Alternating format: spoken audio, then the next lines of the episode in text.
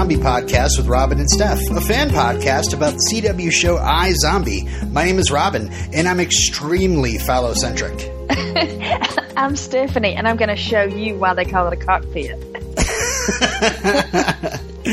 and we're back, and we have uh, and we have a guest with us. Uh, say your name, guest. Jen. I don't have any line prepared. Sorry. you could say you're Jen and you hate tea. Sure, I'm Jen and I hate tea. That was going to be my alternate. I always have two in case Robin gets mine. I know. Oh no. I only have the right one because I always go first. So.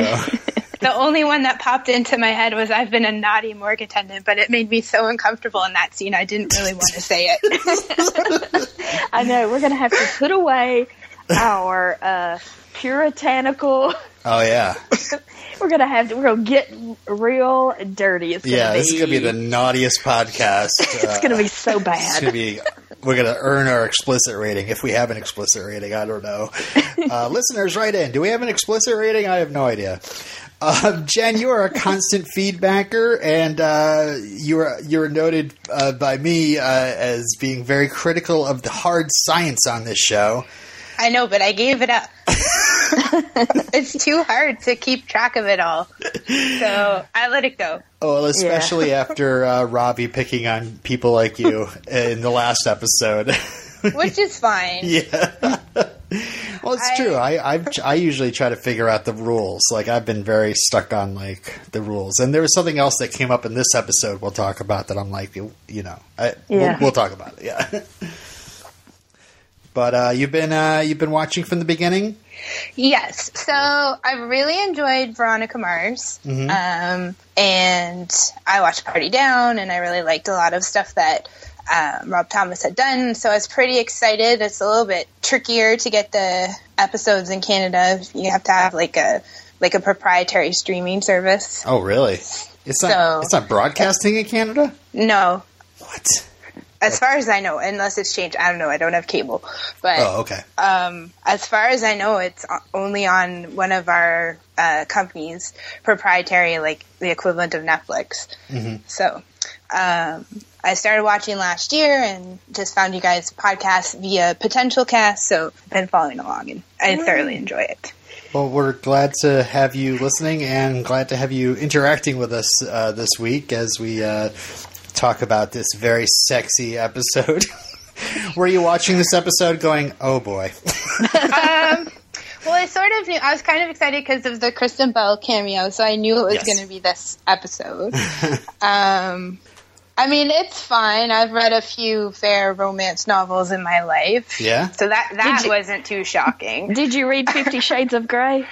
Um, unfortunately, yes. It took me it took a really long time for me to finish that series. I it's I don't know. I don't want to make anybody mad who really likes it, but I still really like it. well, um, it started off as Twilight fan fiction, right? That's that's the that's the legend, right? Very. So I think Steph, you said you have not read Twilight, right? Yeah, I read the first book. I think. Okay, it, it's extremely a lot like Twilight. Mm-hmm. Like you can really tell or I felt that you could. I don't want to like dwell yeah, on I know, Fifty Shades, but I know a lot of my coworkers read the book. And let me tell you, this guy that worked with us, he covered uh, he, he covered it with uh, some kind of newspaper or something, so nobody would know what he was reading. Oh goodness, I just had an e-reader. but would you be ashamed for somebody to see you reading it? yes, just because it's so terrible. Not, I mean, my coworkers and I, we've passed around other romance novels, and it's not mm-hmm. something that we're really ashamed of. I don't think for reading. I I just, I mean, I look at them as I mean, good fun. Yeah, They're, I mean, I think that back in the day, like, you know, when I was a kid, like in the 70s and 80s, I think that there were a lot of romance novels that maybe they weren't very graphic, but I think that that was a huge industry where, yeah. uh, you know, women reading. I don't know. The, that was long before I was born, so. but, but I, I mean, I, I think that. I yeah, I don't know. I mean, kind of out of time, style. Last time I was coming back um, on a, a like a ocean like trans transatlantic or transoceanic flight, I Mm-hmm. couldn't sleep, and a friend gave me a romance novel, and I read the whole thing on the plane, and it was a real book, and I didn't care. But I mean, Um, Whatever. Well, well, I mean, one thing I'm glad I'm glad that you guys, uh, Steph. Did you say that you read this book as well, No. No. Fifty Oh. Shades of Grey, no. Oh, okay. I don't know. And I think it was like, or seen the movie? no. oh yeah, I I- didn't see the movie. Because I'm wondering, like, like were there any in jokes in this episode that it was like the Real Housewives episode? Was it just kind of like a play on the the the the thing about the Real Housewives, or was there actual Real Housewife? In jokes, Yeah. The I almost now, think they just kind of did did it for the title. uh, there were two jokes about like 80s teen comedies. Okay. Like, uh, like Ravi said, when he, co- when he quoted Hamlet, yes. that was from Real Genius. I really? love that movie. See, Harold in the uh, in the groups, uh, another listener said that uh, this uh, the hemlock thing was from uh, a Steve Martin sketch, which he posted a link to in our in our group in our Facebook Huh. group, um, which is really funny. You should check it out. But um, yeah, it was all about um, uh, Steve Martin playing Socrates. Having this big, like the sketch starts off with the, the the prison guard bringing him hemlock. He drinks it, and then he's like, "All right, well, let's get out of here." And he's like, "Well, you've just been sentenced to death." And he's like, "Oh, I can stop uh, doing all my crazy teachings. No big deal. I'll stop. Can I get out of here?" And he's like, "Well, you just drank hemlock, so it's kind of irreversible. You have about five minutes to live." and he's like, "What? I drank what?" so. Um, you had to be there. I can't. Ex- I can't explain it. Um, Well, and then there was the joke when um, uh, Blaine told Peyton that we couldn't all be, we couldn't all look like we were made That's in from a, Weird Science. Yeah, fourteen-year-old boy's lab.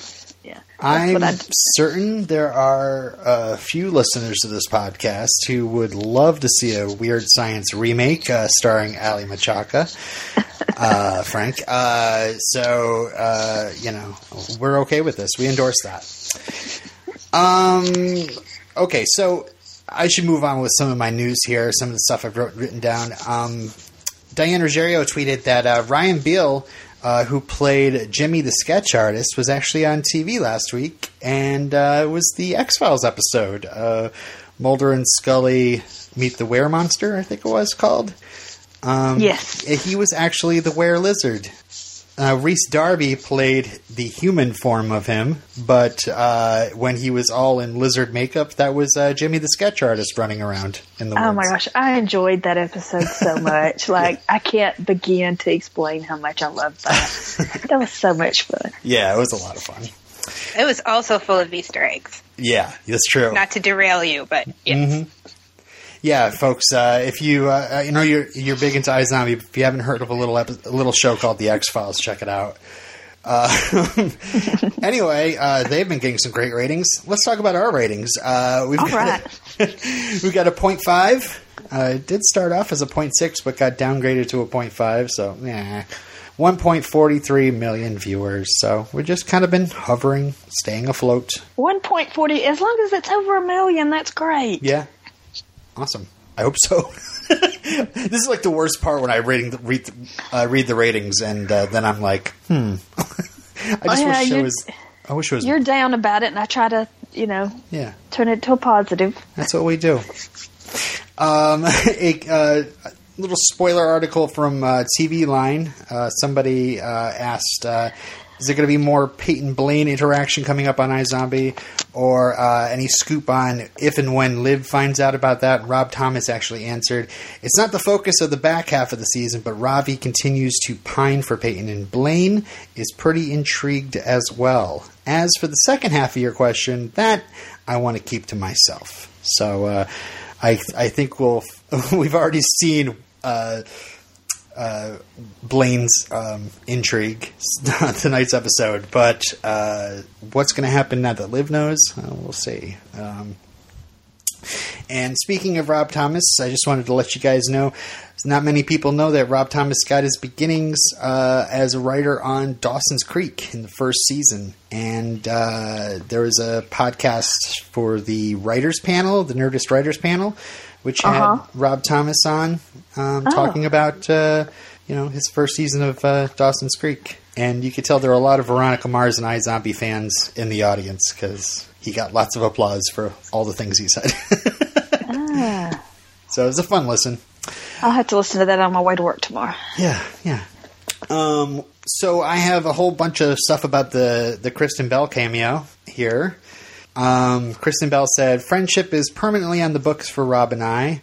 And uh, she sees she sees like comparisons between Liv and Veronica Mars, uh, saying uh, definitely the intelligence level, the desire to solve cases of sorts. Veronica Veronica busied herself with helping the underdog, whereas Liv busies herself with helping a victim. But their sassiness, which I always love to see in women, their ability to speak up and talk back is something I think is similar in both girls. Their circumstances are much much different, but their attitudes are similar. I definitely see that. yeah.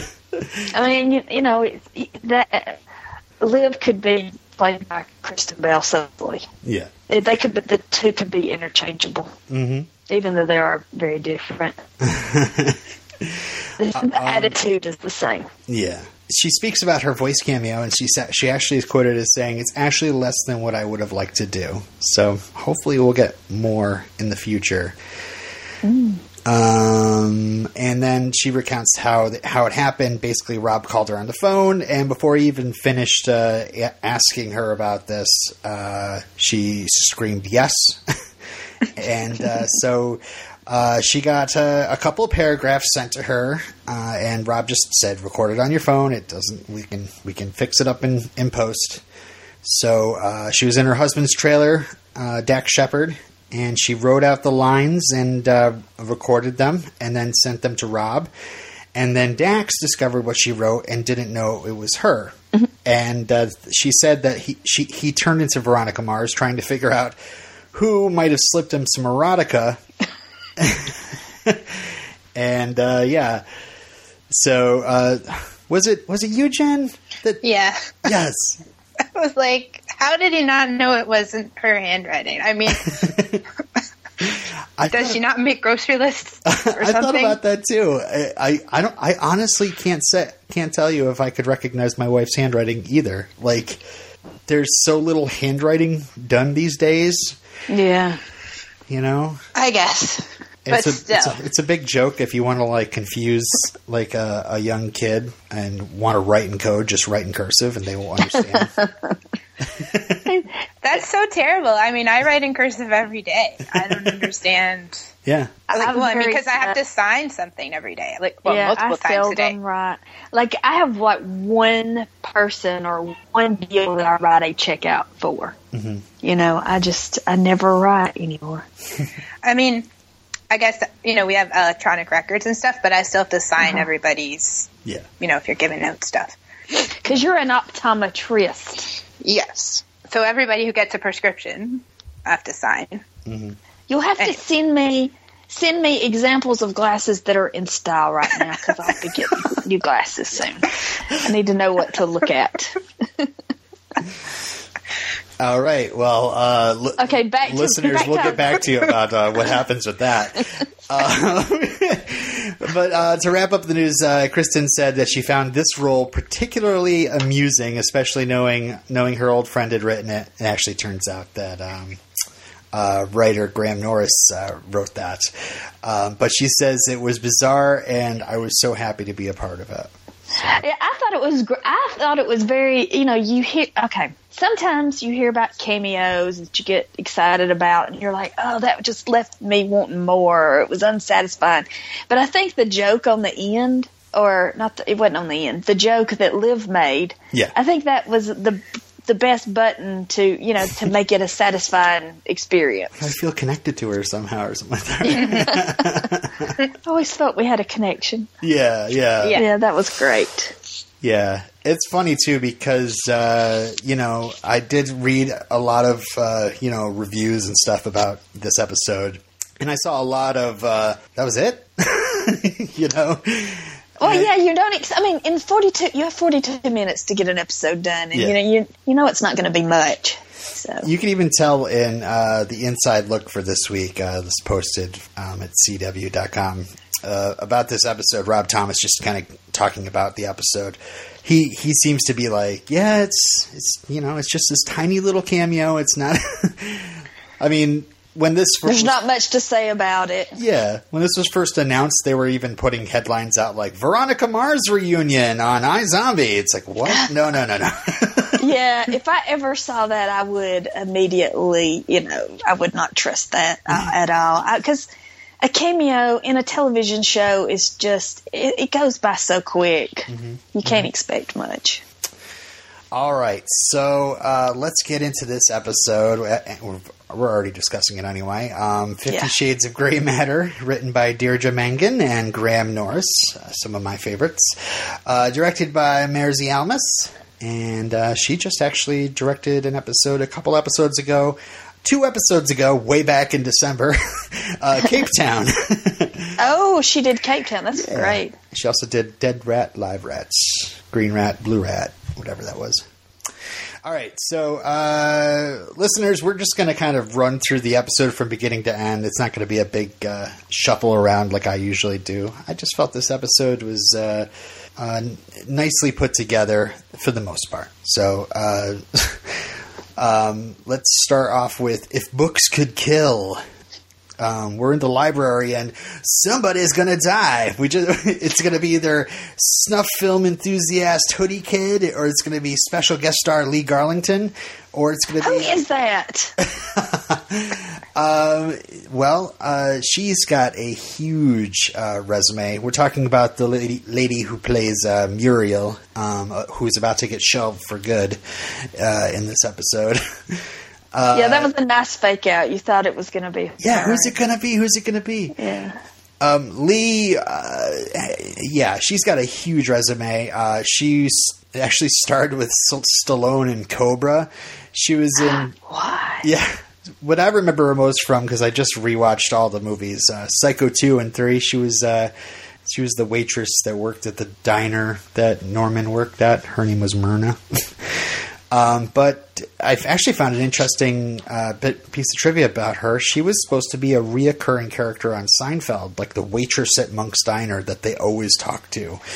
But apparently, after the first episode, she kind of butted heads with Larry David, and yeah, didn't reoccur so much. So, yeah.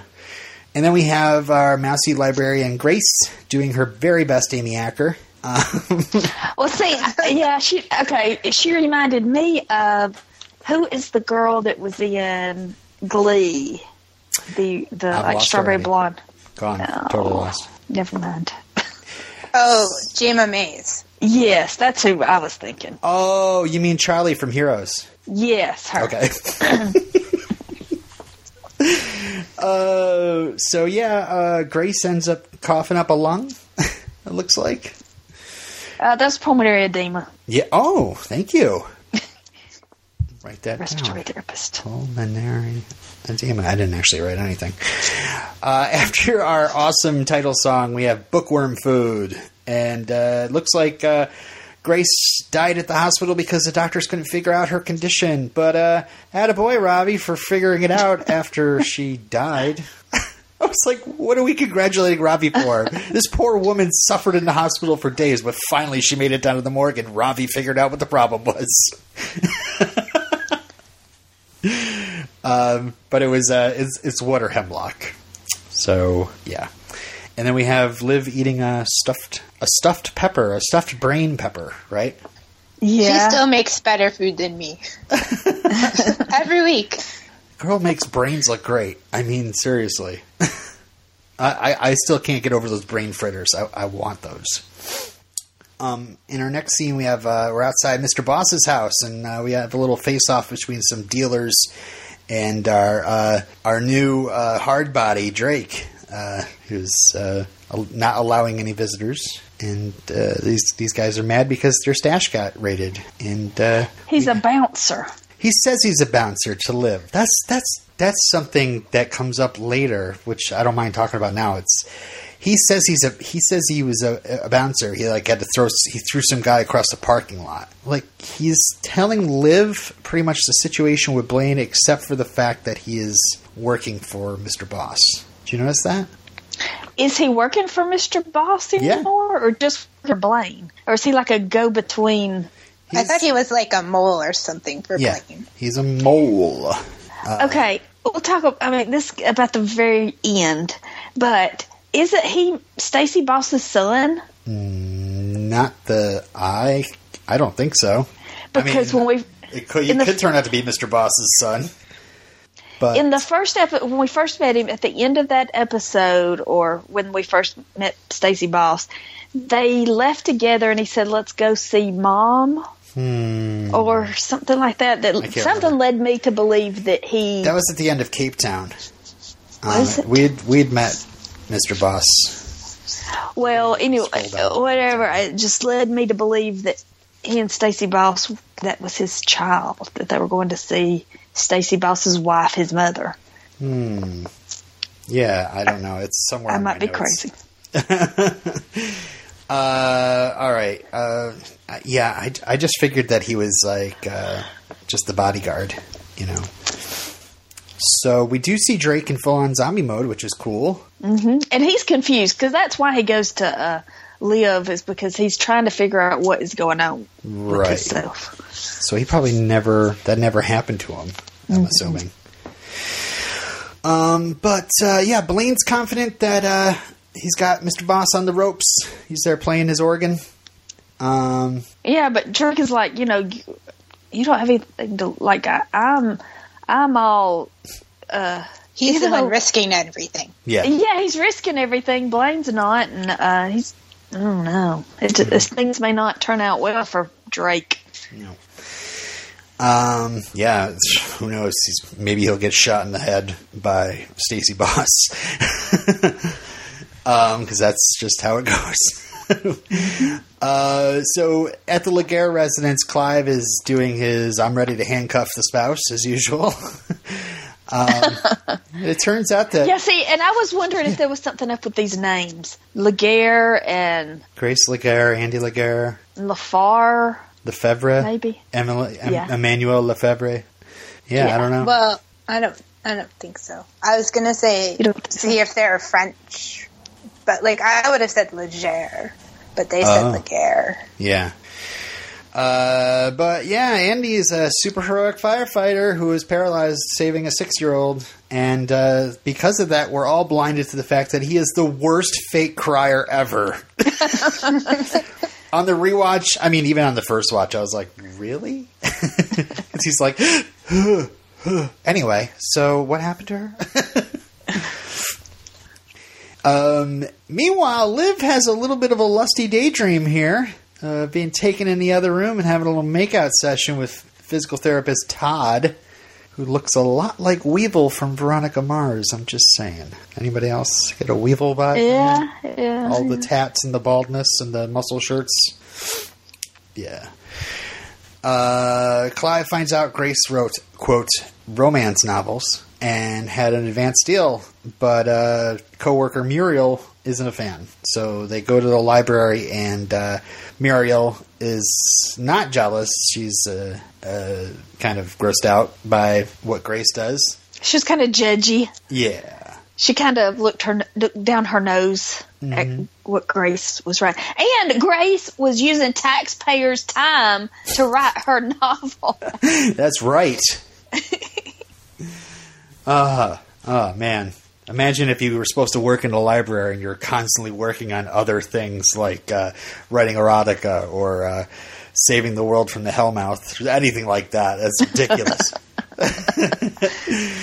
um, so we this is here where we get the audiobook for The Upright Position, as read by Kristen Bell. I've always felt a connection to her. And uh, Liv seems to get And Liv was like rubbing uh, That was Todd's back. hilarious. That was so because because when Liv is like you know coming on to Clive or coming on to Ravi, it's so uncomfortable because she's not supposed to do that. right. They're buddies.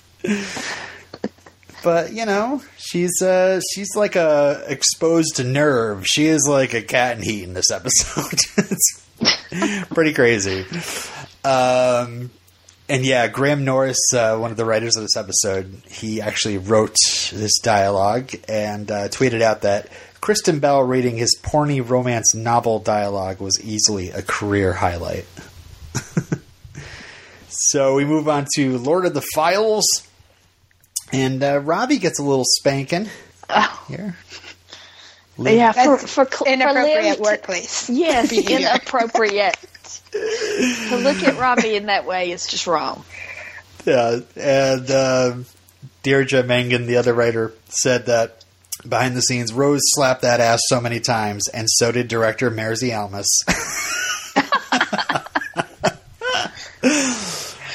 anyway, At least Ravi is comfortable enough to know that it's the brain. Clive Yeah. doesn't have that. You know, Right. he's just like, what is going on? yeah, he says, "Go direct your lusts elsewhere," and uh, Q Drake walking in, and uh, Ravi's like, uh, "I'm going to get some blood samples," and Liv kind of turns on him immediately. Yeah, she is. uh, I'll she do is it. insistent upon getting his blood. Because yeah, if uh, you know, if you're feeling uh, Randy and uh, he walks in all Mm-hmm. tall and broad shouldered and yeah, yeah, he's just too baby faced for me. he's too what? Baby faced. He's too young looking in the face. Yeah, he's a little young. What do for you think, Jen? Uh, yeah, he, uh, no.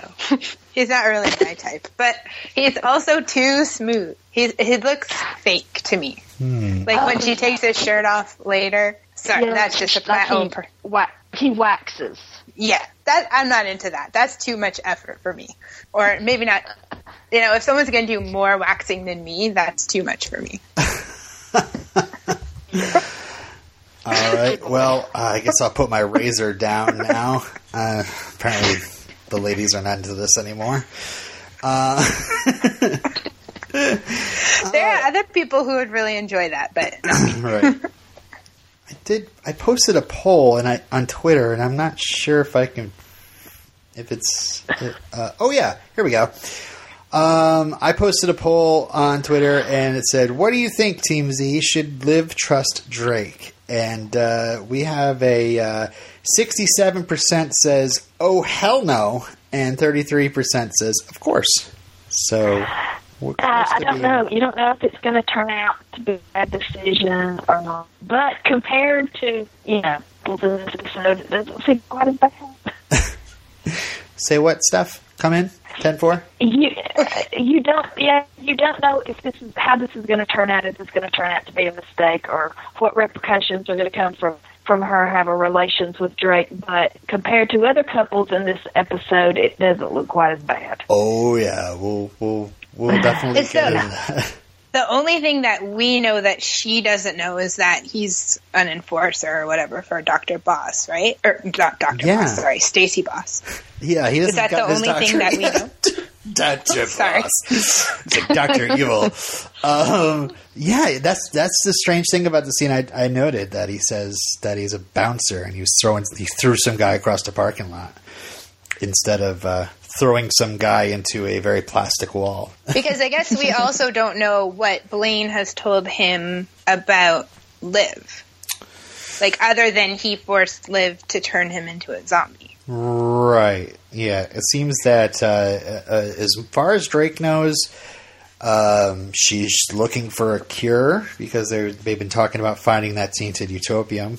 Um, yeah, and that uh, she gets brains from a morgue because that's the other thing he kind of brings up here. He's like, "Can I get brains from you?" And uh, and that this is interesting. I love when I don't know. I just love these characters so much, and I love how they you know they interact in interesting ways. There are a lot of um, new interactions in this episode between characters, and this was one of them where it's like, "Oh wait, yeah, can can Liv supply brains to Drake? Is this?" Uh, is this something we should trust, or uh, I mean, do we really know this guy? And that's what she says. I, I don't really know you. And then she's like, but I'd like to. so the, the important part, though, is she doesn't really know him. So uh, Yeah, we don't know much about him at all. yeah, um, that's so weird. I wonder why he said the bouncer thing because it does seem like she does know he Yeah, because she knows that he he know that he works with the Blaine. So and But also I don't think the whole she tainted knew- utopium thing. But I don't know if Liv knows that Blaine. Well, because she didn't know that Blaine was Peyton's witness. Right. So I don't think she knows that Blaine was trying to inform on Stacey Boss, right? Does, does she even know that Stacey Boss is the one that's providing utopium? I don't know. I don't sound think so. Like it's related at all. Does she know that Blaine guy? is still selling drugs? Yeah. Utopium? Yeah, uh, I don't know. I don't think so. Gosh. Anyway. Um, I'm sure Thinking too hard, thinking too hard. I'm sure there's somebody who's listening going, Oh, they said it! Why weren't you listening? Um, so let's But put there's that. so much going on. How can you, even if you watch it three times, I'm not sure you get everything that's said all the time. Oh gosh, yeah. Uh, and uh, yeah, so let's let's put that aside. We'll go on to the next scene where there's some very cute Bozzineaux flirting and uh, Oh, couple yeah. of the week. I mean, I love these guys this episode so much. They're usually the most uncomfortable, I guess, or pushing the envelope with the innuendo, but not in this episode. they were actually Yeah. tame. Yeah, yeah. and I- and I like that uh, Clive is so reserved and you know keeps things to herself, and she's so Don't burn that flirty lap. I'm gonna need it later. yeah. I'm gonna use it later.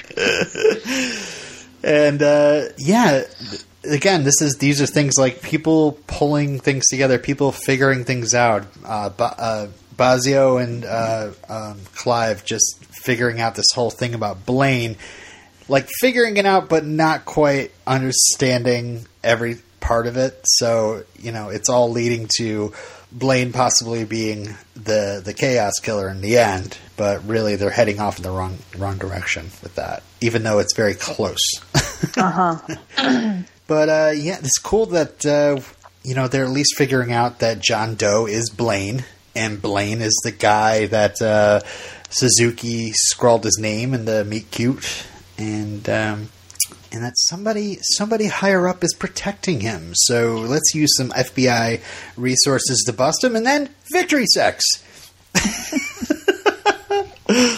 Uh, and we also find out the uh, the dog's GPS collar is being turned on. So, uh, cue the next scene where we go to Dahlia's Doggy do. I love these business names so much. Um, I do have a list of all the alternate business names they had for this. Would you like to hear them? Of course. Okay. Yeah. Here, here we go. Doggy style. Mick, McGroomer. Get your groom on. Let's groom tonight. Shake your groom thing. Here comes the groom. Golden bone. K9 to 5. For pet's sake. Red Rovers. Hot diggity dog. As slick as a dog. Who helped the dogs out? And tales of whoa. I, love wish I was creative like so that. It's crazy how much I enjoy the puns on this, Mm. but in a newscast, it's too much. Yeah. There's a time and place for everything. Yeah. Uh, yeah, so they said the GPS collar is going to lead them to the Chaos Killer, and then in this next scene we see Major giving his full name and dropping off Minor for some uh, for some grooming. So after the ad, we get the chapter title "Talk Dirty to Me," um, and we go to Peyton's office where Liv is wearing a very revealing blouse, and I, I did not notice it all. I was reading in the recaps and was like, "What? What? What happened? I didn't notice that." um. And Liv tells uh, Peyton about Drake and also about the victim Grace. Um, and they go online to search for Grace using the website Euphrates. Euphrates. Uh, I'm so happy by this show. But the uh, upright position is listed under Emmanuel Lefebvre. Um, so she reads that to Peyton, and Peyton's getting a little aroused. She's had a bit of a dry spell. But uh, she has this vision of Andy Laguerre out of his wheelchair, it seems, just standing behind Grace, telling her to stop dressing so provocatively, which I thought was going to be a twist, like, she's not. He's not really paralyzed. Yeah. but that never. I mean, maybe that was a vision of a memory from five years ago when he could stand. Yeah, that's what I figured. Yeah. So uh, Clive actually notices Liv's chest in the next scene quite a bit, and if you didn't notice Liv's chest in the previous scene, it is right there in full Right HD. there. Um, so that was very that was so hilarious because I've been in that situation before where it's like, uh, what? All right. yeah, like, uh, of course you want me to look. it's not even that where it's like somebody doesn't realize that their shirt is a little too low and you're talking to them and uh, uh, you know i'm follow-centric, so um, I don't think she didn't know her shirt was too low. that's true that's true uh, clive insists that andy's the hero but it's weird that uh, grace ch- changed her pen name so they're going to ask they go to ask andy about it and uh, according to andy grace was protecting the dignity of uh, their future children But um, Liv hits a bit of a nerve by asking him if uh, she was writing about her sexual fantasies. And then we meet the uh, outside. We meet the sexy flight attendant, Alyssa Tremel, and her very trusting, not at all sketchy-looking husband. I told he was definitely a red herring. yeah, why is he smiling so much? And just the way he was dressed, you know, in contrast to his wife. I know she was in her uniform, but still, Yeah. it was kind of played up a little bit. And but he was in like drabby mustard color clothes, and I don't know. Maybe I've been watching too many X Files lately. But Uh, Yeah, I was wondering. I was like, "Oh man, is it is is was Grace having an affair with the husband?" Uh, See, the, wow. yeah, the, I kept waiting for it to be something like that. Yeah, yeah. And I kept going, who is this girl? Who is this woman? Uh, I know this woman. And uh, she's one of the stars of Revolution, which is a show that I think I was the only one that finished. um, she played Nora. And she was Carlotta in uh, Friday Night Lights and was also in One Tree Hill. Oh, Carlotta. Okay. Yeah. So as uh, Daniella Alonso is the actress's name. So. So we go back to the morgue and we find out about Major's license plate collection, and um, and then Liv starts talking about uh, maybe having a little wrestling competition between Major and Ravi, while she suggestively licks her finger. And that was just so funny. What did they say? She said, uh, "Have you ever thought about wrestling?" they said the night's still young. yeah, Oh, that's okay. right. I love how Major's like, have we? Have we? I don't know what have we? Uh, so They're just such good. I mean, you know, they just their uh, rapport is just so comfortable and funny and yeah, yeah. great. Um, and Clive pops in. He's about to go check out the stewardess, but then he gets a uh, uh, uh, a message from Bozzio saying, Oh, that, your lover, saying yeah, it's like FBI agent. She's trying so hard to be like she just like every single possible mention of sex or anything related to sex at all. She just immediately goes towards you know two guys sitting in a room eating wings. Have you guys wrestled before?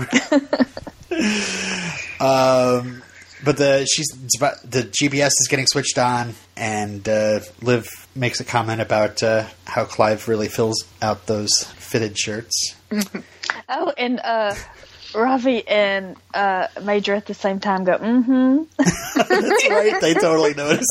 It's like everybody notices the the bulging biceps. Yeah. He's the man.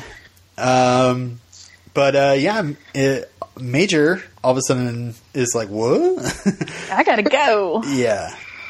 I guess this sequence now makes a little bit more sense that you said the director who did. Well, I mean, I know it's probably written in as well, but I, I didn't understand why he was doing parkour through the streets to get to the. Yeah. Uh, well, you know, Supermax. You know, he turns into. So a- this a was super. the, the new drink that uh, Vaughn Du Clark. Vaughn Du Clark. Yep. Remember him? That he yeah that he just created. So Yep. So he's got a We're couple of cans. I think action. Vaughn passed him a couple of cans in that episode. And Rob Thomas calls uh, Supermax basically it's Popeye's can of spinach. So that's kind of fun to have that in the show. uh, you know, to have something you can drink and then all of a sudden, you know, get super. Not just an energy drink that makes you nervous, but something that it's actually yeah, it actually helps you. We have a very convenient traffic jam too. Bozzio and Clive are in the car and they're being very Oh, cute together. At that moment, okay, when Major uh, slides over a car and she says, "Did you hear that?" and you think that that Dale is talking about Major, and you're thinking, "Oh, he's going to get caught," but she was like, uh, "What is a man that's never used an app and he's trying to mansplain yes. or something?"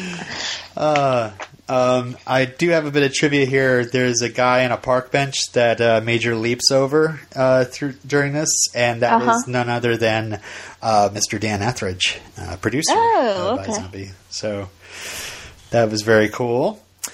And Major gets to Dahlia's doggy do and pleads for the dog to be returned. He stole it from an abusive cop. So uh, cover for me.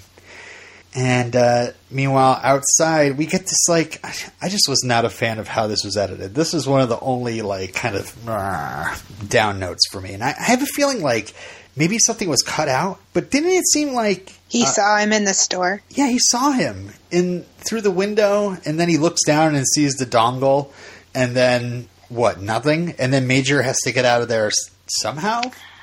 I Like- took it as um, Like were they it was fake? just a it was just a fake out. yeah, that we saw uh, Major, but actually Major was gone before Dale and Clive got there. right. But the way it was edited, also- it seemed like. Go ahead. Sorry. No, I was just gonna say, do they actually have trackers that are just in the collar? That seems odd to me because animals get out of their collars all the time. So what Right. good does it do to have a tracker in their collar? Maybe, well, well, like she said, the uh, the what is he a lawyer? Yeah, he didn't spring for the one that's in Kangaroo. the animal, so I guess but this was cheaper. I guess I don't. know. I've never heard of that, but that's not that it doesn't know. exist. I don't. Know. I know, and it, and it, and it means that Major is safe for a little bit while longer. Yeah. And yeah, I was like, "Oh man, it's happening!" And you know, he's right outside the window. He's looking. He's looking. It looks like he's looking through the window, and then no, the collar's there. And apparently, we're looking at two different time zones. I don't know. Yeah, I wasn't a fan of that. Uh, it seemed uh, it seemed a little bit too too tricksy. uh-huh. But we do have this touching moment. Oh, we knew it was going to happen. Oh, I, I hate, I hate it when animals are in shows or movies because you know something emotion. They're going to use that animal in a. This might be the only time I've ever cried while watching iZombie. when you left him up.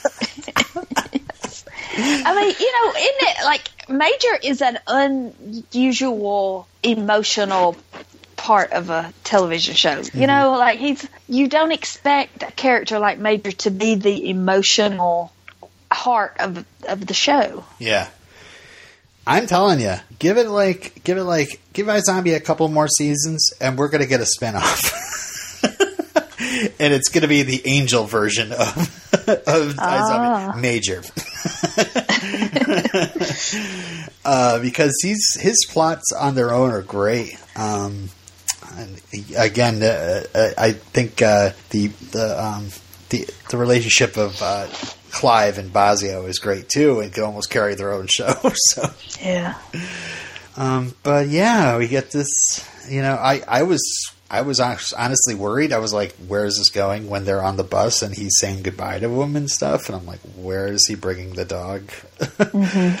And then, then it, we get to see from outside the bus that Minor's still on the bus and looking out the back of the window. Oh God, it's just so sad. I just wanted to pan back and just see like Major with a boombox up in the air in the pouring rain. I miss you, Miner. Um, so after the break, we get to the next chapter, "Bringing Sexy Back," which literally starts off with a sexy back, the sexy back of Alyssa. And I like the old man that that's watching her. He he looks at her like, yeah, I know. Uh, yeah, if I was younger, I'd think you were sexy too. yeah. Uh, and uh, yeah, the, the Alyssa lets uh, Clive and Liv know that Andy would not have sex with Grace since the accident. It seemed like like what he was just kind of refusing sex. Uh, you know, after he was paralyzed. I don't know. Maybe he was depressed. Yeah. Um. So Grace's editor, Lerna Stern, which is like the worst name for an editor. I'm sending in my manuscript to Lerna Stern, and I'm hoping she likes it. um, Grace's editor, Lerna, uh, said that she'd uh, changed the name and the hair color of uh, the heroine of the upright position, but nothing else. So um, Clive ends up calling Lerna, and she says the poisoning sounds a lot like the other manuscript that she received, which is uh, Muriel Fletcher, who is uh, the coworker. But uh, putting the case aside for a second, we go to Peyton's office, where Peyton is so happy for all the help that Blaine is giving her, and she couldn't have done this without him. And oh, I have alcohol. Uh oh. Oh yeah, how convenient. the the mayor, okay, the mayor sent Peyton some bourbon Yeah. and says you're a credit to your gender, and I, I was like, Wow. that's that's offensive. And I was like, oh, she says that sh- that you're a, a credit to your g- gender. You know, like it would be okay if it's a if the mayor is female and says you're, but if a ma- you know what I mean, it'd be condescending. Have we seen If the mayor if- yet? I don't think so. No, I, I don't guess so. Because yeah, that made me immediately think, who's the mayor? Who could play the mayor? Uh, Harry. That's the only person that No, it's got to be some older Yeah. lady that looks good in suits. Hillary Clinton as the mayor. Uh, all right, so we go to uh, Liv's apartment where Liv is still missing her roommate. Who knows where her roommate went? Yeah. Uh, and Drake just, you know, he's got this earnest tale of being pickpocketed and how he stole a pedicab and worked for three hours to get the money just to pay that bar tab. But no, she really asked him if he'd ever been in handcuffs. yeah. and uh, wow, Liv is uh, wearing a little black number, which uh, I'm told looked great against like her pale skin, and she looked super hot, but I didn't really notice. Um, so I'm married. Um, and they end up having this uh, super hot makeout session on the table. What'd you guys think? I don't know. I was I wasn't surprised when they stopped. I was like, you know, this it can't be this easy. They got there, something's got to come in between, you know. And so they decide that they're just doing this because their own uh, pointy librarian brain. Because she gave it to him too, but he said that he would be that way anyway. yeah. It, uh, anytime after his twelfth birthday. Yeah, I had mixed feelings about the roofie comment, though. I was like, "Oh, not not good timing." um, but uh, yeah, that's it. That's an interesting concept. Like, I uh, you know, Giving somebody a brain a, a, a, without their knowledge. yeah, You're yeah. kind of like you know what that kind of them. what, what what kind of brain it is, so you know what the effect. is. you know what to expect. Yeah. Um, it turns out that the story and the discussion with Liv before the whole makeout scene was uh, Greg Finley's audition scene. Like that's the scene he had to perform. So that's how he got the role. Oh. So I think it says a lot about this character we are, we have and whether or not we can trust him. I don't know. then again, was that story a little bit too earnest? Was it all BS? I, I don't know. Yeah, was he just trying to impress the cute girl? Yeah, because you know he's got to get those brains, and he, he's really getting tired of being manipulated by Blaine. So, uh, so we go back to Peyton's office, and uh, Blaine is doing all sorts of funny accents, and Peyton is interested in how he does his hair. I was very happy when you pulled out the Sark British accent. Yes. yeah. Uh, oh man, did she did she say something? No, wait. No, I think it was. She said that oh, bourbon makes her talk southern. and he was saying that something makes uh, some some kind of liquor makes him talk British. So I guess you know any any excuse when you got David Anders to make him speak in a British accent, Mm-hmm. you got to do it. Yeah, I think it was Bozzio who later said that John Doe is an alias. that was like, I was like, all right, Alias fans, right? Right? Oh, did she say? She said Alias. Yeah. Oh, Alias, yeah. I, I didn't. I didn't think about that. All right, so here we go, science people. They ended up boning. Okay. Was Peyton exposed to the zombie virus? I wondered about that. Uh, But it's dormant right now, right? Like it's he's not a zombie right now. yeah, I know, but it's not like he's needs to get infected to become a zombie again. He Yeah, like will there be any repercussions from I don't know how their?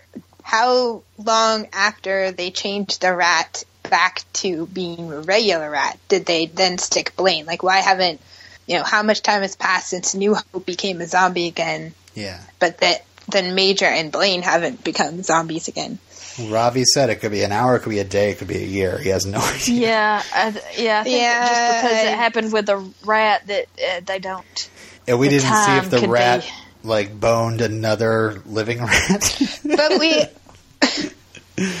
Sorry. I don't know, whatever. It, it, I, n- I don't even want to get into it because it makes no sense. Like, like Yeah, if it's, it's, from a not scratch, based in reality. like, because they have to be scratched. But then it's not like if Liv shakes hands with someone, that person then is at risk of becoming a zombie. Even Yeah. if, you know, like Her and Major could make out, but if he she scratched him, that that's when it uh, turned him into a zombie. yeah, or but like they can make out and exchange spit, Yeah. but he, he doesn't get infected. But if they have sex, like it just doesn't make any sense. No. So it's Uh, all right. Well, um, listeners, what do you think? Write in. Let us know. Yeah, I mean, it, the emotional repercussions Oh yeah. are harsh enough that maybe there are no physical ones. I think it, it would be like a double whammy to uh, Peyton to be like, not only has she slept with the worst person ever, it turns out that she was infected with a sexually transmitted disease. I, I mean, don't you think that there? she should, should Peyton should have had better judgment than to get personally involved Oh yeah, with this Yeah. person? This was just such a mistake. but you guys did. But I even guess professionally. like yeah. he, Yeah. he, like does that not then hurt her case if like that came out? Mm-hmm. Oh, it totally would. So we'll see how that goes. Um, but back to our case. Um, chapter title: The Hemlocker. and um, search warrant. Cops check this uh, garden of Muriel's, but no hemlock. But we do find a burned book, and we see in the author photo that uh, Grace is standing next to a hemlock plant. So there you go.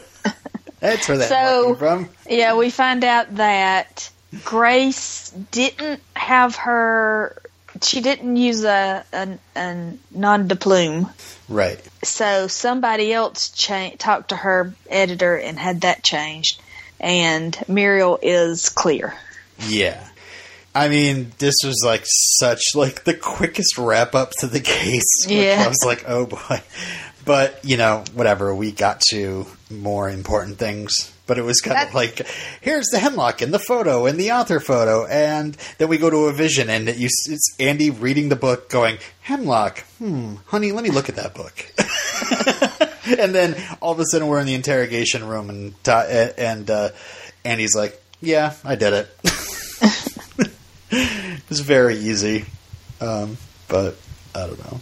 Um, I'm sort of that's one of the reasons why I like the show. I feel like some of the other shows that are more case of the week based, they started off being very character driven, but now they're more case of the week driven, and I don't find that as exciting or Like interesting. what? Oh, everything, Bones, Castle, yeah, like I don't, you know. Well, also they've just been on forever, and Mhm. so I'm just not. both I those don't shows I feel started off watching, and I was very much into. You know, of course, you know, we had our our genre heroes um, as the stars of those, but um, but soon just kind of They sort of just interest. devolve because I don't know, especially I just don't feel like I'm watching the same characters. Like they had really rich character stories, but now everything's their character development is driven by the case of the week. And I don't feel hopefully iZombie doesn't go that route, but I don't No. feel like they overuse the case of the week to you know, it's kind of like how they like in that like a full house or one of those episodes where everything gets wrapped up in a big bow at the end and they use Yeah. one particular story point to drive it home and that's sort of what I feel a lot of case of the week shows do they're like this is the big thing from the case and how does it apply to our lives Mm-hmm. and I don't feel that iZombie does that so the case of the week is great and it gets our characters into different places and they can have punny jokes and you Mm-hmm. Yeah. know witty Yeah, banter awesome brain uh, Yeah. experience. Yeah. but the main thing is what is driving these characters to move forward is not necessarily some random event that happened that they're now investigating. That's true. And that I think is better storytelling. But and I guess I, I I have more of a reaction to being emotionally involved in the characters that we know than being emotionally involved in the cases that they're working on. It's almost like we see them at their job. they figure out the case. It's almost like Sam pouring a beer at Cheers. We don't care about the beer he's pouring. We just care about the you know interrelationship between him and the rest of the bar staff. So, uh, but I, I thought this was interesting. Um, you know, like a little twist here where, you know, Andy was afraid about his hero status being tarnished by his wife's smutty fantasies. And, uh, yeah, it's just like, screw you, dude. someone should tell him someone should tell him about the person who wrote the you know her Twilight fan fiction and now she's there's movies being made about her stuff. Yeah. Pretty it's no longer I guess or I guess as Stephanie said earlier, you know, it was out there and then it sort of went back back to being kind of not talked about, but now it's out in the open. I mean, Mhm. I don't. Th- I think there's less of a stigma. I guess now maybe Oh, oh well. not for him. Yeah. but that case gets wrapped up real quick, and we finally get into s- the the last uh, throes of this episode, which is just oh so awesome.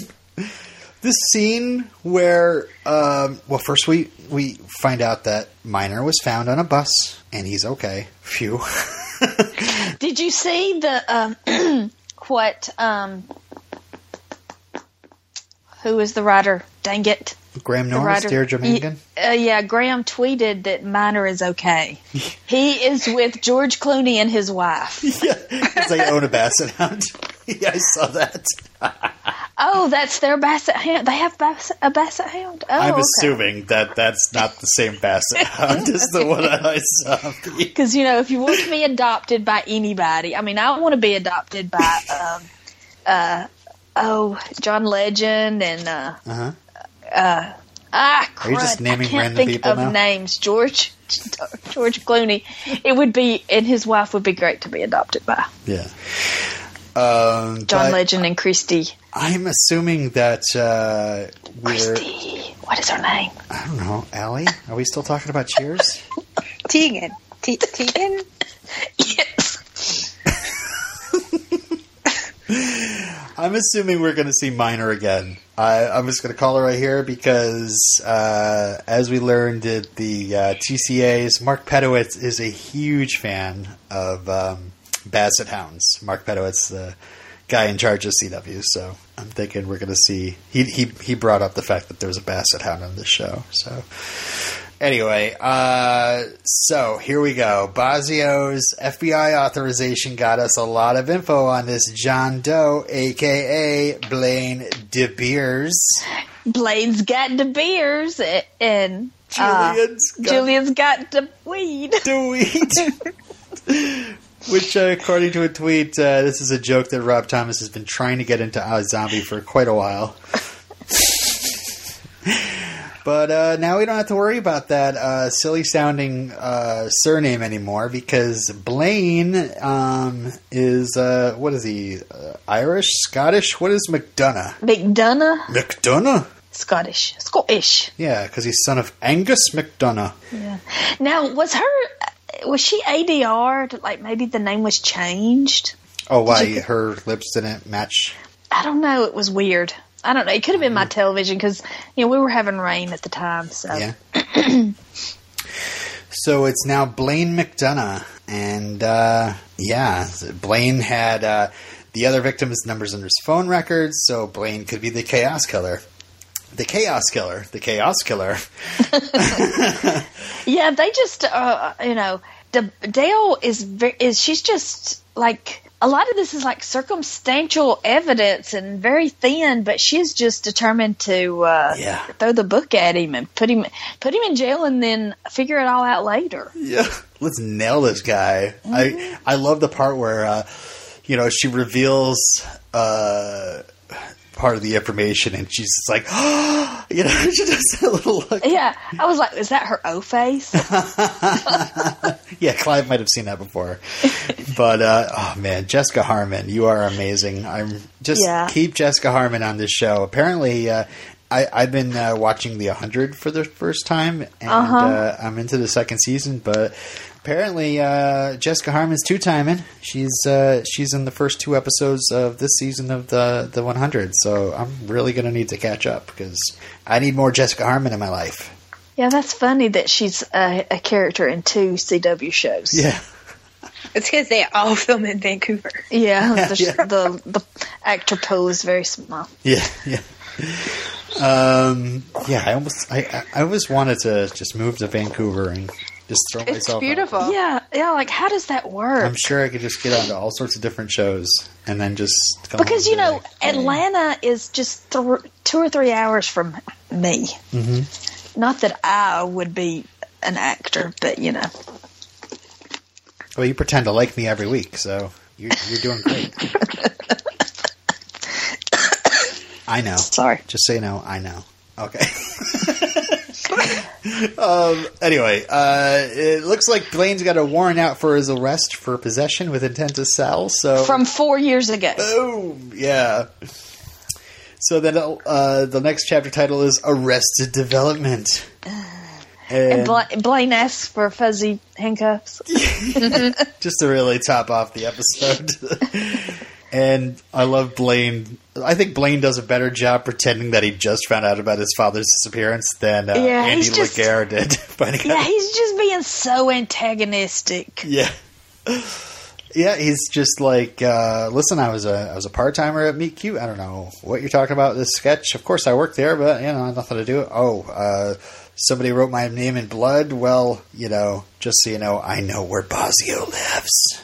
He gets very sinister and is baiting Clive. I I loved it. I loved. It. Yeah, that was a great scene. Again, 'Cause he I felt knew- like he was very much like Sark. Yes. Yeah, because he could tell right off the bat that they were a couple. Yeah. Yep. Um, and uh, yeah, Dale is like, you know, screw this. You don't scare me at all, and is just about to really uh, throw the book at him when uh, ADA Peyton Charles to the rescue. Coming in on her white horse. Yeah, How did she know he was there? Are we to assume he called her with his one phone call? I'm assuming Because that if, sounds right. right? Because she doesn't know him by his real name. McDonough. Yeah, yeah. She knows him as John Doe. It's like what? John Doe's an alias? What? that doesn't sound like an alias at all. Oh, you know the Does. Big family. Um, so Peyton says in the other room that Blaine's reformed and is helping with an investigation, and Dale's like, "Listen, he's the Chaos Killer." Clive's like, "No, he's the meat cute murderer and is responsible for twelve deaths." Peyton says, "Not enough to book him. Turn him loose." And uh, Clive drops the "What happens next is on you," which oh crap. Uh, uh, again, more more conversations between uh, characters that don't really talk. I love that when this happens because you know Peyton comes in and Bozzio's like, "Who's this?" It's like it's Peyton. She's on the show too. you guys have never shared a scene together, but and then Clive, you know, has you know knows Peyton through Liv, and so you know it's it's kind of different. I mean, she helped out on a case one time, I think, and that was it. But uh, uh, we have this. We go to Liv's apartment next, but let me just quickly just do the Major and Ravi. Where did Minor go? Well, his owners came and picked him up. He was missing. And Ravi's like, I wish I could have said goodbye. Oh yeah. Yeah, not a lot of Ravi in this episode. No, no, Ravi just kind of he's he's digging, he's doing autopsies, and and then he goes back more digging. Yeah. Um, but it does look like Ravi's like, what is going on with Major? This is a little weird. Mm-hmm. he doesn't buy his story. No, no. So at Liv's apartment, I just want to say I love the uh, the glass, the uh, uh, the cut glass, the the uh, what am I trying to say? The are we talking about Clive's upper body again? He's like, no, we're talking about Liv's apartment. That's an Oh, awesome okay. apartment. The glass and the doors, The stained glass? stained glass. That's what I'm trying to think. Of. I was like, I know there's a word. There's a, a word that describes the glass. Don't you go to church? You should know this. I'm Uh, Baptist. We don't have stained glass. we have a gym. We, our church is in a gym. We're trying to pay for our gym. Uh, so uh, Peyton shows up, shows uh, Liv a picture of Blaine, and we get a nice rundown of. Yep, we did not forget about anything that that that Blaine's done in the past two seasons. He killed Lowell, Killed Lowell. tried to kill Major, got Evan blown up, uh, murdered uh, countless teenagers, sold their brains for Yeah. food, and turned me into a zombie. Yeah, and and every you know instance, Peyton's face is getting more and more horrified. What? Ah! Um, and then Peyton drops the I slept with him, which. Uh, Bad Yeah, this is just about the worst news you could find out about uh, uh, about uh, the guy that you slept with. Like, this is like just the worst thing ever. I'm, I'm surprised that she didn't quickly like go, "Wait, he's a zombie," you know. But maybe that interaction happened while we were at Major and Ravi's. But uh, man, another mention of Evan in this in this episode, and I'm like, can we get back to Evan and Evan sometime? Can we see what you know, Liv is Liv going to talk to her family ever again? Well, they are probably still ignoring her. Yeah, I just wish that maybe they could. That's another parallel between Veronica and Liv. Well, as far as we know, that they have an absent parent. Yeah, yeah. But you know, who's Liv's Keith Mars? Ravi, maybe. Right. He's sort of her touchstone, like, because he knows everything that's going on. yeah. Well, he knows more about what's going on sometimes with Liv than Keith ever did with Veronica. Maybe Keith Mars will be uh, Liv's Keith Mars when he guests on the show in a few episodes. Oh, yeah. so, Yay. so, yeah, Peyton talks about a Silkwood shower, which, uh, yeah, that sounds about right.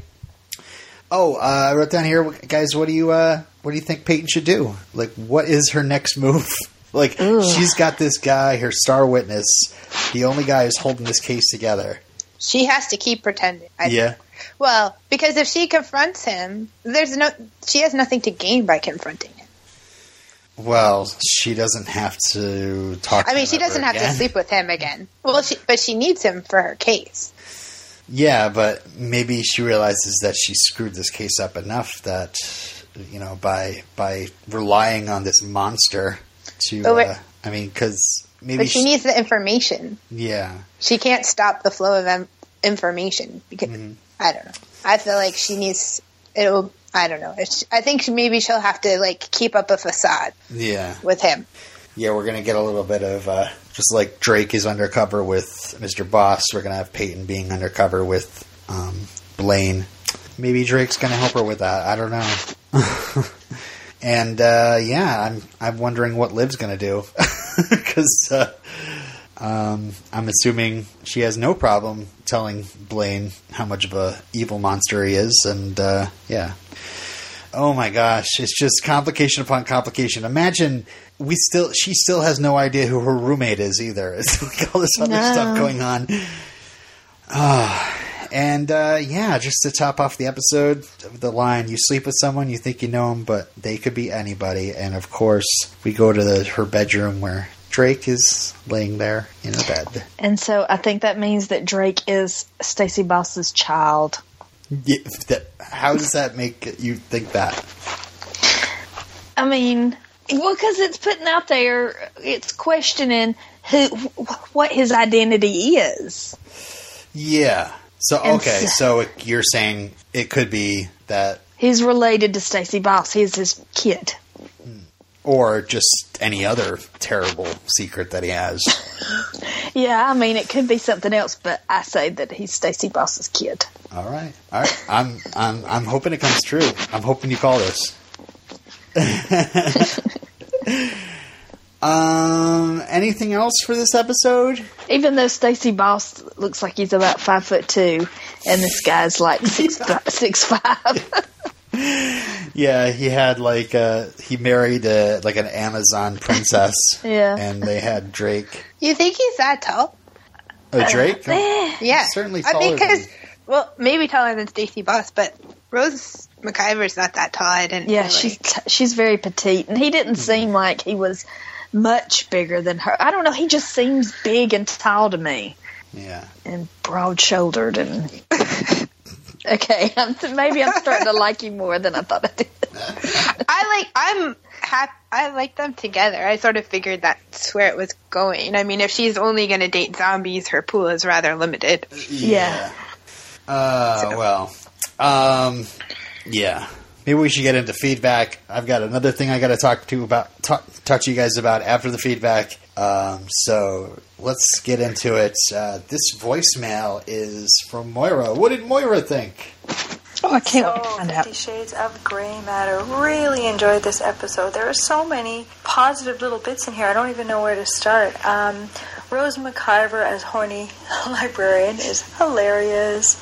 Uh, really interesting that plots are, you know, plot lines. I mean, are crashing together. So finally, Bozzio and Clive finger Blaine, only to have him rescued by Peyton. And Peyton hooks up with Blaine, only to find out a day later who Blaine really is, which was just devastating for her. I loved um, her performance. Um, that final scene with with Peyton and uh, and Liv um, was really well done, very emotional. Um, Liv gets hunky zombie sex. Can't say I blame her whatsoever. and Major loses Minor. Aw, watching the little dog drive away in the back of the bus made me sad. But kudos to Major for covering his tracks so well. Quick thinking, hiding the dog's uh, tracking device in the hedge, and uh, making up a pretty darn good cover story for Ravi too. Um, when Major gets hepped up on Max Rager and goes parkouring across town to get to the, the vets or the dog grooming place or whatever. Um, I all I could think about was, oh, that's like the way Angel runs around through town. He's just climbing hither and yon. It just reminded me of that. Anyway, great episode to come back to after a three week hiatus. Um, I don't really have anything bad to say about this. I really don't. It just it's everything's wrapping up. It's really good. So I guess I'll just take off one point for the ick factor of Peyton having had sex with Blaine and realizing it after. Oh, and by the way, let's hope she doesn't somehow turn into zombie Peyton because of exposure to Blaine's potentially what dormant virus because he could be reactivated at any time. Could that happen? I don't know. Crazy. Imagine Peyton zombie. Oi, that'd be weird. Okay, so I'm going to give this one a 9 out of 10 Silkwood showers. Till next time. Bye. All right. Well, uh, Moira, as usual, I will upgrade your score to a 10. So thanks for that feedback. Um, oh, Steph, do you have our email open? No? okay. Why don't, Sorry. You, why don't you open up Facebook and uh, um, I'll have you read that. I'll, um, but I got to read, uh, we have a new feedbacker. Um, Daisy wrote in. She says, Hey guys, so many great things happened in this episode. I loved Ravi and Liv's chemistry in the beginning. Horny Liv was hilarious. The Lord of the Files scene with Ravi, I mean, seriously, the face Ravi made when Liv spanked him was amazing. Bozzio fits iZombie so well. It was so great when she brilliantly swiped Clive's coffee with a faked victory sex high five. Uh, this show is juggling a lot of interesting plot lines, but I love them all. I really want someone to figure out what Major is doing, and it seems like Ravi is starting to realize something weird is going on. I want to applaud iZombie for their writing and pacing. Peyton fell for Blaine and then found out how awful he is, and all in one episode. I'm really happy she learned the truth now instead of dangling it in front of the audience for weeks. We have enough long term plot lines, so I appreciate it when things move pretty quickly. It's a nice balance. I look forward to you guys' podcasts every week. I don't know I don't know anyone that likes this show nearly as much as I do, so it's nice to have an outlet where fans are analyzing and theorizing. Thank you guys so much. Uh, Daisy, P.S. I got so excited when Liv told Peyton that Blaine killed Lowell. Just happy to know Lowell hasn't been forgotten. Mm. I feel the same way, Daisy. Yeah, every time we like start getting endeared uh, to Blaine, I I I have to like pinch myself. Like, yeah, he murdered like a ton of like homeless kids. and then shot Lowell in the face. So, yeah, David Anders is a very uh, uh, charismatic actor, and you just feel naturally drawn to him. But Blaine is a complete monster. so that maybe should I don't know if we get if we get to the end of the season and Blaine doesn't pay for like like him just being turned into a human doesn't seem like punishment enough for the things he's done. So uh, anyway, uh, we have any more feedback in our Facebook group? Um, yes. Annette Don says, great episode tonight. Harold says, for those of you too young to catch the, ref- the reference, Ravi's joke about Socrates drinking the hemlock is a quote from Steve Martin's SNL bit from the 1970s. And then Robin posted, I mean, uh, Harold posted the video. and Jim, uh, I'll show you why they call it a cockpit.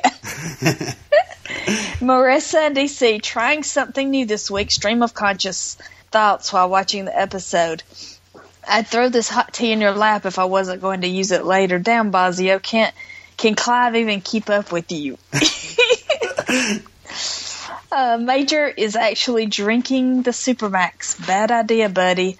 Close call with Minor. Poor doggy. Although Major was stupid to take him in the first place, no matter what he promised his old owner. Uh, responsibility from Liv on the horny librarian brain, unexpected but nice. Oh, Peyton, this can only end in tears. But apparently not soon enough. Just say no, Peyton. If no, if nothing else, he's a key witness, and this is extremely irresponsible. Hmm. It was the spouse after all. Why does it? Why is it always the spouse? Silly husband. I have a feeling that he would have gotten uh, rock god status uh, with a wife who's an erotic writer, not shame, like he's assuming. Hmm. Oh, she's saying that people would have thought that. Oh, good for you. You know, you, your wife is. Uh, yeah, your wife. Your wife knows uh, all you're lucky, things, and yeah. you're probably getting the best sex ever. Yeah. yeah. Blaine and Jill. This could get interesting. Blaine ca- casually threatening Bozzio and Clive was chilling. Oh, Peyton, you are you are in so far over your head. Well, now Peyton knows the truth about Blaine, although zombieism is sexually transmitted. So, eep. Um, oh, Liv, you silly girl, who exactly did you sleep with? Although, to be fair, she knew that she was work.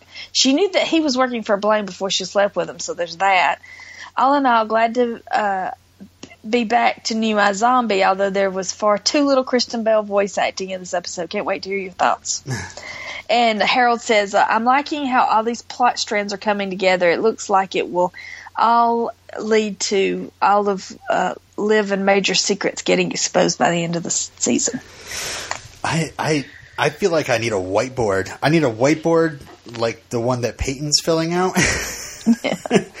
uh, you know, it seems on the on the surface, it seems like the show is, uh, you know, pretty simple. You know, Z- uh, case of the week, zombie, some stuff happened in the background, and the next episode. But honestly, it is so complex.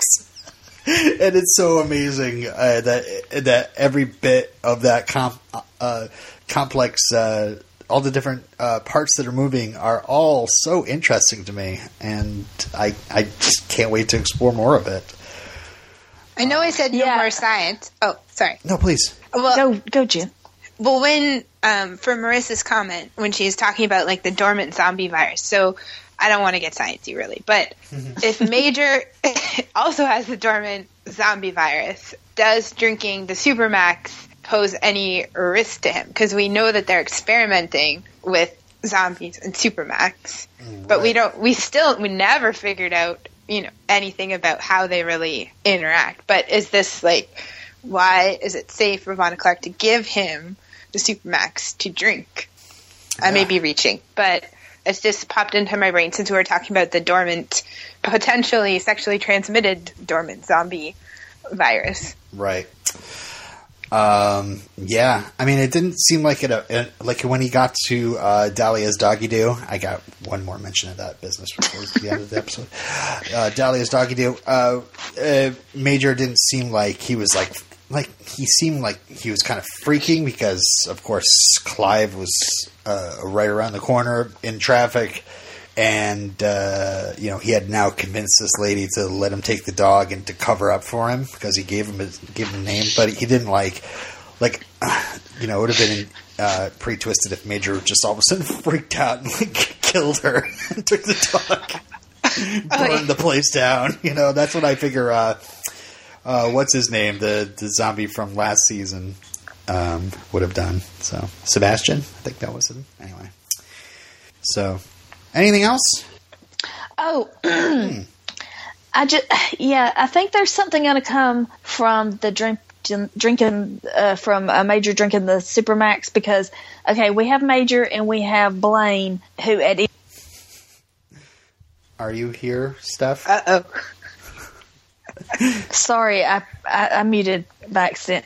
There's go- uh, something is going to come from Major drinking the Supermax because we have Major and we have Blaine. Both we're waiting for them to to revert back to zombies. Something different is going to happen to. I feel like yeah. to one Like of that's the like the extenuating factor that's going to prop- or propel Major to maybe back. that will. Yeah, like maybe it'll. kickstart the process or something. Yeah, or something. I don't know. I just feel like it's gonna it's gonna be a factor in the reverting back to zombieism. It would seem weird that anything Kickstartery would happen to a, in a Rob Thomas show. Just saying. Yeah. Um, sorry, I got to wrap this up because I have to quickly mention, and I feel bad that I don't have enough time to really talk about it, but um, I did receive uh, uh, an action figure from Diamond Select Toys. Uh, it is the iZombie uh, Liv Moore action figure, and uh, it's this uh, seven inch action figure. My kid kept calling it a doll. I was like, listen, you have dolls, I have action figures. Um, she's a seven inch uh, figure. I'm holding her in my hand right now. I, I'll put a picture up on the website of her. Um, Is the likeness really good? Does it? Does she look like? Lou? Does she look like Rose? I think I think so. I think it looks really really close. Uh, really close. It, it's actually a, a nicely detailed figure. Um, there's this strange thing where they have uh, three different sets of hands for her. Like you could pull her hands out, and one set of hands are like claws. One set of hands are just kind of like normal hands, and then the other set of hands are like more clenched fists, so they can hold things. Gripping. And then she's got this one odd um, right hand that's just holding chopsticks. So she's got many, many, many hands, and they're all hands? yeah, yeah. No. Um, so the, the, this toy is Is this a common thing for for action figures? I don't know. I don't. I don't know what what why all the hands. Um, but uh, um, uh, another interesting thing that comes with it is a very teeny tiny uh, hot, hot sauce bottle. A uh, a little uh, what are those pea dishes?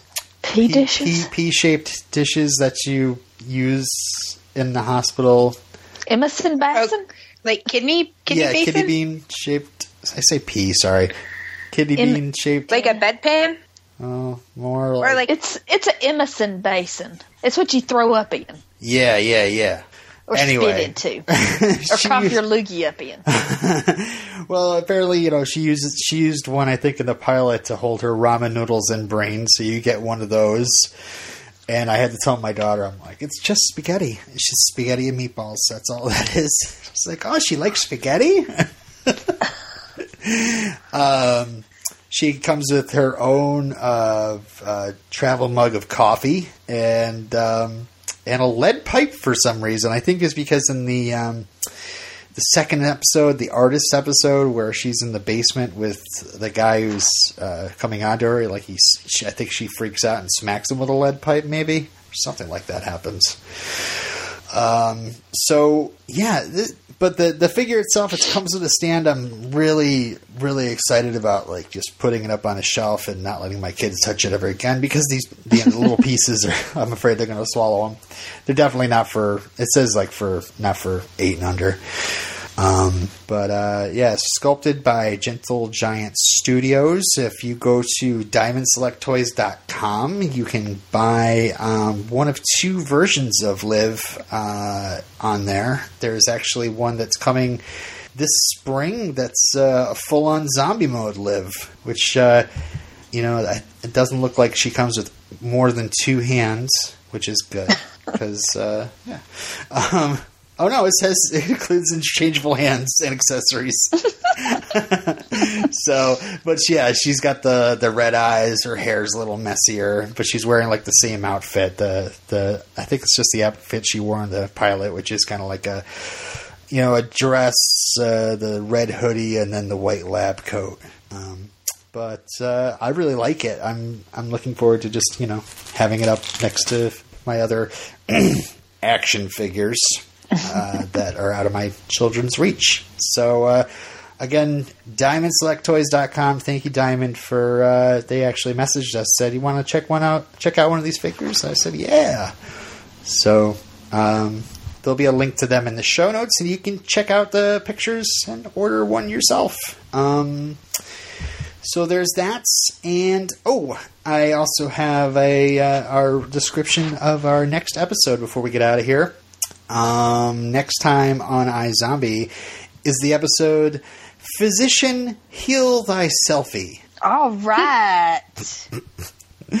the description is uh, Detective Babineaux and Liv are investigating a triple homicide, and Liv is shocked to learn the victims' bodies are missing their heads.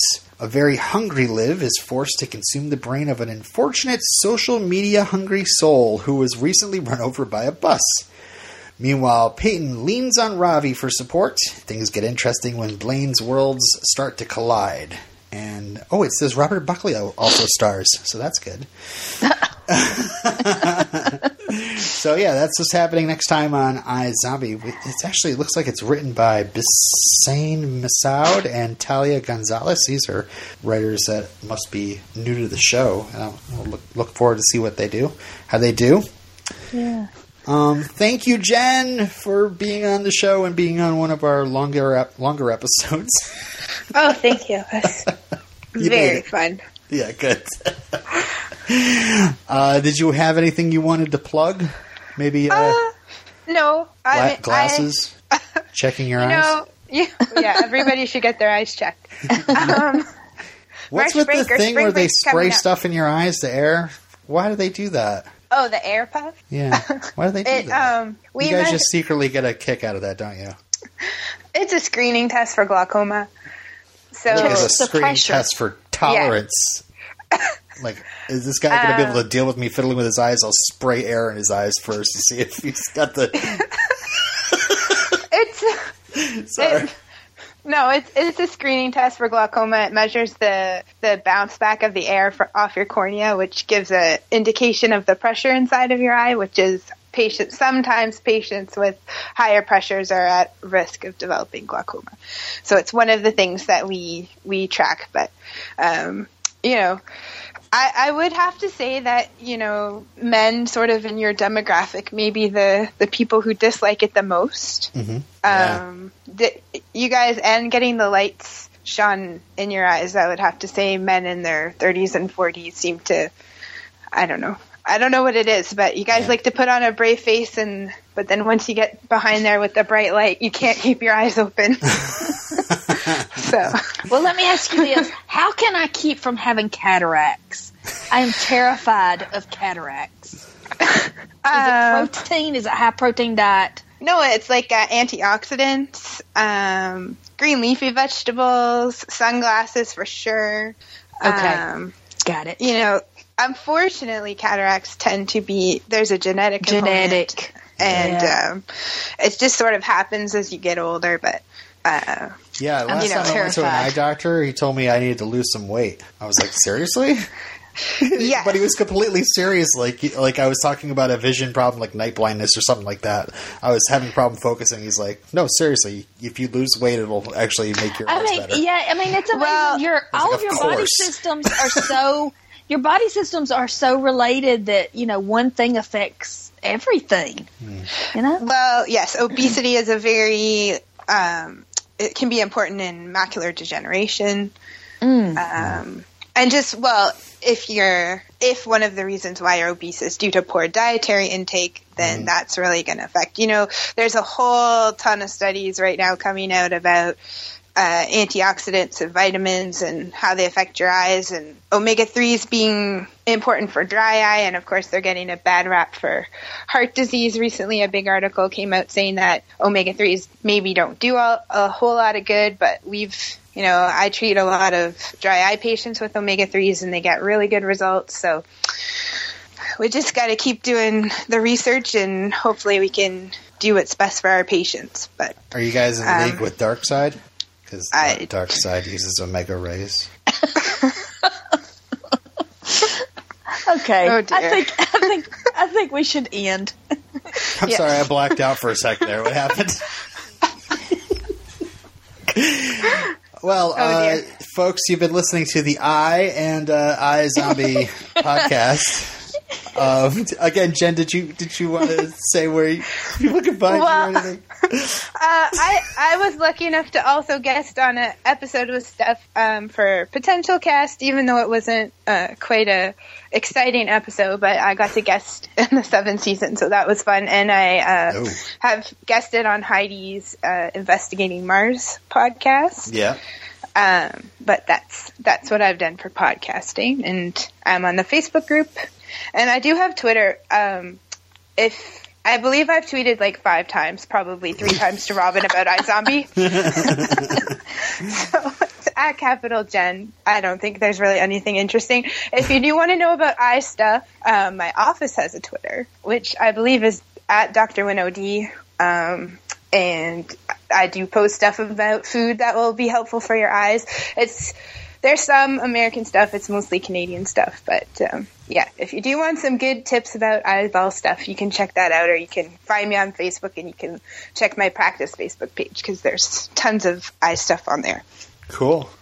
All right. Well, I think we've uh, we've learned a lot tonight, and uh, we also talked about iZombie too. So uh, I, I mean, I don't know what anybody would want. Well, some people might want random eye facts, but I don't know. Well, Fascinating. well, it's, it's yeah.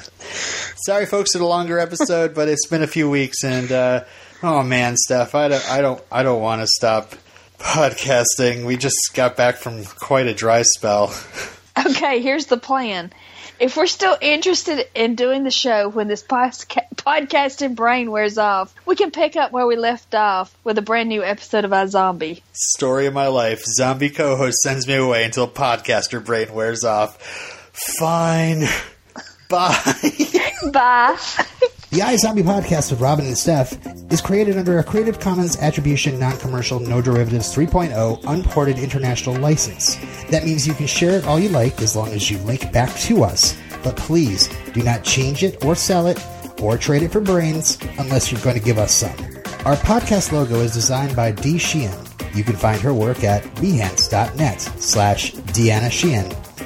Thank you for listening to our show. Obligatory contact information in three, two, one, go. You can follow me on Twitter at Steph Smith. You can follow me as well at El Robinero. If you like what we do, check out our other podcast about the Joss Whedon show, Angel Redemption Cast.